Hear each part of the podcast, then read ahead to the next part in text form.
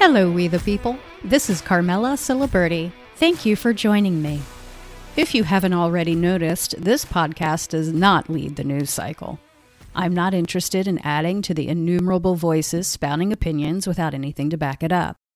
My desire is to provide you with evidence to speak the truth, and that takes time and effort.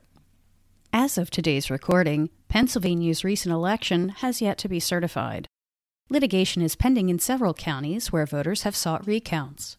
According to a Spotlight PA article, 147 petitions were filed in 41 of our 67 counties. This is fantastic news, and I am grateful for the efforts made by these groups. Petitioning the court to have recounts performed is provided for in our election law. Three qualified electors of an election district may file a petition alleging that, upon information which they consider reliable, they believe that fraud or error, although not manifest on the general return of the votes made therefrom, was committed in the canvassing of the votes cast on such machine or machines. The petition does not need to specify the particular act of fraud or error believed to have been committed, nor is evidence needed to substantiate the allegations. What better way to restore confidence in our election system than to have this check valve provided for in our law? What better way to empower the electorate at the local level? Unfortunately, not everyone agrees. State Senator Ryan Aument of Lancaster County stated that the races targeted by recounts were won by large margins and no one has presented evidence showing fraud or procedural issues. Senator Aument, how do you know that each of the 147 recounts were unfounded?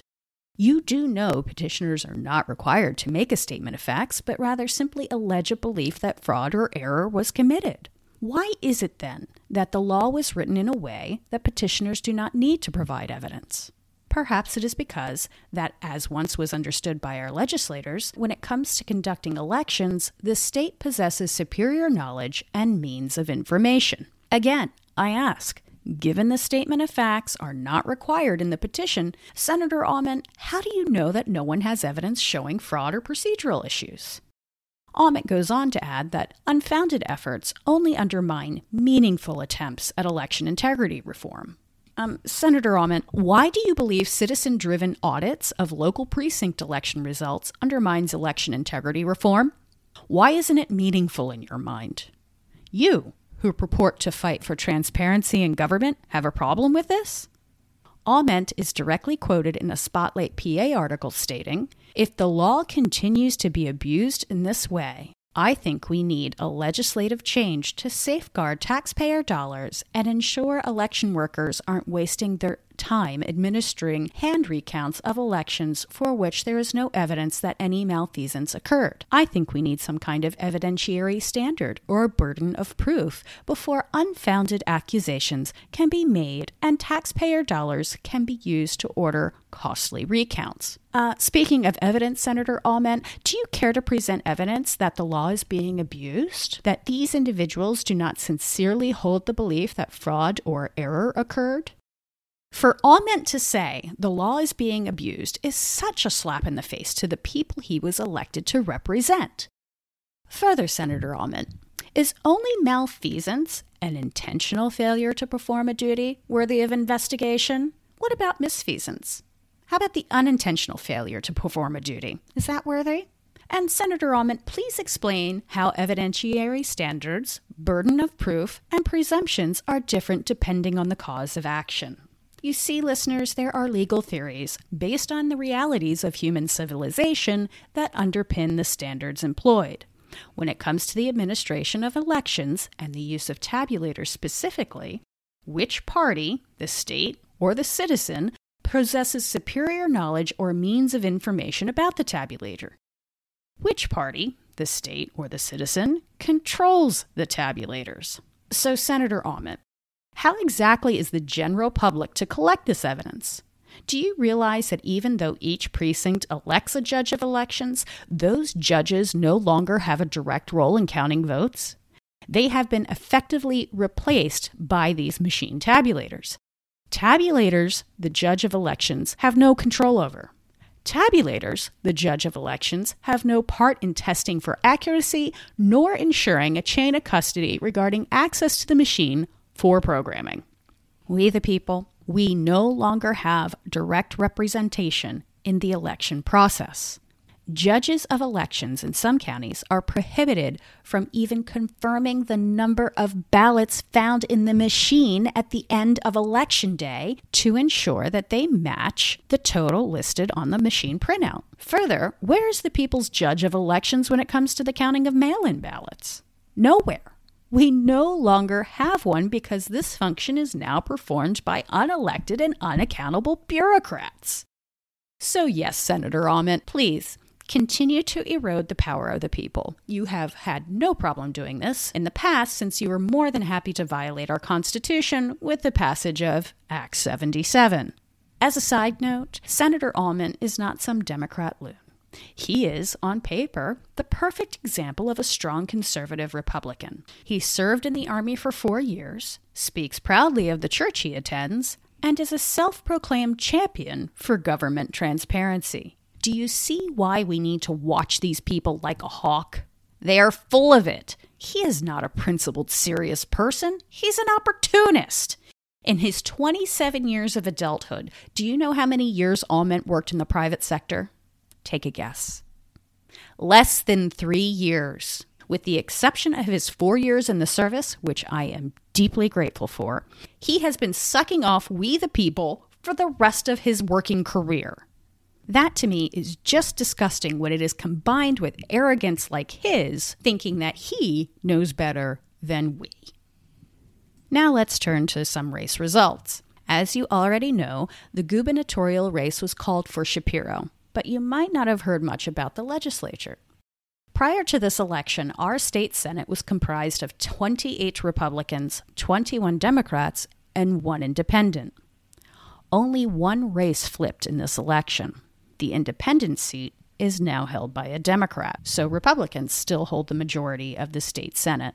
In the House, the Republican Party unfortunately lost 12 seats to the Democrats, down to 101 seats from their previous 113 seats. Democrats now hold 99 seats, up from their previous 88. I assume this is mostly due to the redistricting that occurred. Now, don't get excited thinking Republicans still hold the majority. This is subject to change. There are 203 seats in our House, and 101 and 99 only add up to 200. So, what gives with the remaining three seats? Those seats are the 32nd, 34th, and 35th districts in the Pittsburgh area. Tony DeLuca, as you probably have heard, representative of the 32nd district, passed away. By the time of his death, it was too late for the county to change the ballot. Summer Lee of the 34th District won her election for a seat in our U.S. Congress. And Austin Davis from the 35th is, of course, our new lieutenant governor. Special elections will need to be held prior to our May primary to fill these seats. It is speculated that these three seats will remain Democrat and therefore give the party a one seat advantage over the Republicans. So, what does this all mean? Hopefully, it means that two branches of our state government, the executive and legislative, will be hamstrung from accumulating more power over we the people. Well, one can dream. Sadly, we will likely see many representatives do whatever it takes to hang on to power. In our Commonwealth, the majority party Speaker of the House appoints committee chairs. Those committee chairs determine which bills advance out of committee and to the floor for a vote by the full chamber. Similar to our federal government, bills must pass both houses and be signed into law by the governor. Overriding the governor's veto and certain appropriation bills require a two thirds majority. So that's 33 votes in the Senate and 136 votes in the House. Otherwise, a constitutional majority, which is defined as more than half of those elected to the House or Senate, is needed to pass legislation. So 26 votes in the Senate for bills to pass and 102 votes in the House. We, the people, this is going to be super fun to watch. The true colors of our representatives are going to be revealed. Do any of them have the intestinal fortitude to hold the line for liberty? I'm cautiously optimistic, but there are some green shoots of hope. First, there will be some new faces in the legislature five Republicans and one Democrat in the Senate, and 28 Republicans and 25 Democrats in the House are all new to this body. We will monitor their votes and see where they fall on the control power spectrum. And when I say the control power spectrum, the spectrum should be visualized with the government and political parties on one end and we the people on the other. Second, last week, State Reps Dawn Keefer and David Rowe formally introduced the Pennsylvania Freedom Caucus, which they will lead. Presently, we are told there are 23 members comprised of both those currently serving in the House and those who have since retired from the chamber. Pennsylvania is the eighth state to establish a Freedom Caucus as part of the State Freedom Caucus Network. As always, links to more information can be found in the show notes. Here is a clip of Representative Keefer describing the vision for the caucus. As Ronald Reagan said, government doesn't solve problems, they subsidize them. Republicans have controlled the House and Senate since I took office in 2017. And the strides taken to make Pennsylvania the best place to work, live, and raise a family have been nominal at best. As we have offered ideas individually to streamline our tax code, to rein in the 150,000 plus regulations, to empower individuals and support parents we've been ignored, patronized, dismissed, and even marginalized. Worse, government has continued to grow at a breakneck pace. Don't believe me? Just take a look at the budget. When I first took office, we passed a budget that was just shy of $32 billion. The budget we just passed this past June topped off at almost $43 billion. That's $11 billion in six years. $11 billion. More government spending always comes with a power grab.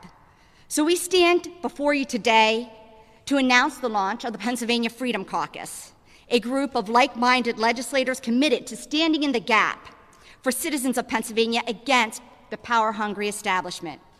We know that when government powers increase, personal freedoms decrease.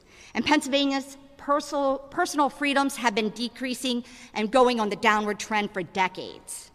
Members of the Pennsylvania Freedom Caucus stand united to protect personal freedoms, the right to pursue economic aspirations without undue government influence, and the right to live and raise a family without big brother of government usurping individual liberties.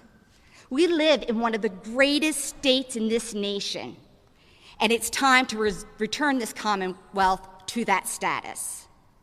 What a radical agenda! No wonder they have less than two dozen members. How pathetic is that? Only 23 current and previous House members could muster the courage to support this effort? Where are the remaining 80 or so Republican representatives? Where are the Democrats who at least used to give lip service to these causes? I am truly grateful for their efforts. I really am. But I will remain cautiously optimistic when it comes to them holding the line for liberty. Why? Because Keefer and David Rowe both voted for Act 77 mail in ballots. Now, it's possible they have learned their lesson, but their actions or inactions will tell us for sure. No discussion on the election would be complete without a postmortem review. In our next episode, I will share with you why I believe we did not see a red wave in Pennsylvania. Thank you for joining me. I would love to hear from you. Please submit comments or questions through my website, carmelaciliberti.com, or call me at 302 584 3594. Want to help build the constitutional conservative movement in Chester County and beyond? Then subscribe to my podcast. It's free, and subscriptions help us get the word out. Thanks again.